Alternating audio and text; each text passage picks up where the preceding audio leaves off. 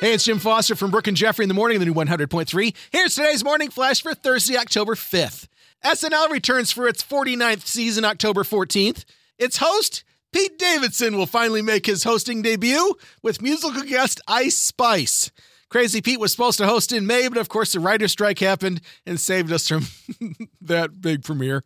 Then on October 21st, Bad Bunny will be doing double duty as host and musical guest. No, I'm still here. That's what you come out of the box with? Coming out hot, like a hot pocket, frozen out of the center.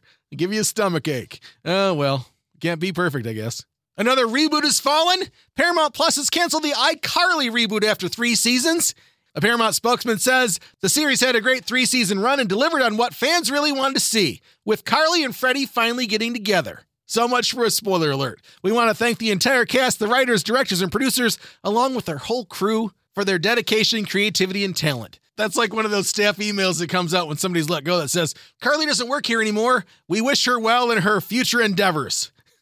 yeah, okay. Don't let the door hit you on the way out. And finally, I knew there was going to be blowback from Drew Barrymore trying to come back during the strike. The three head writers on Drew's show declined the offer to return with everyone else on October 16th.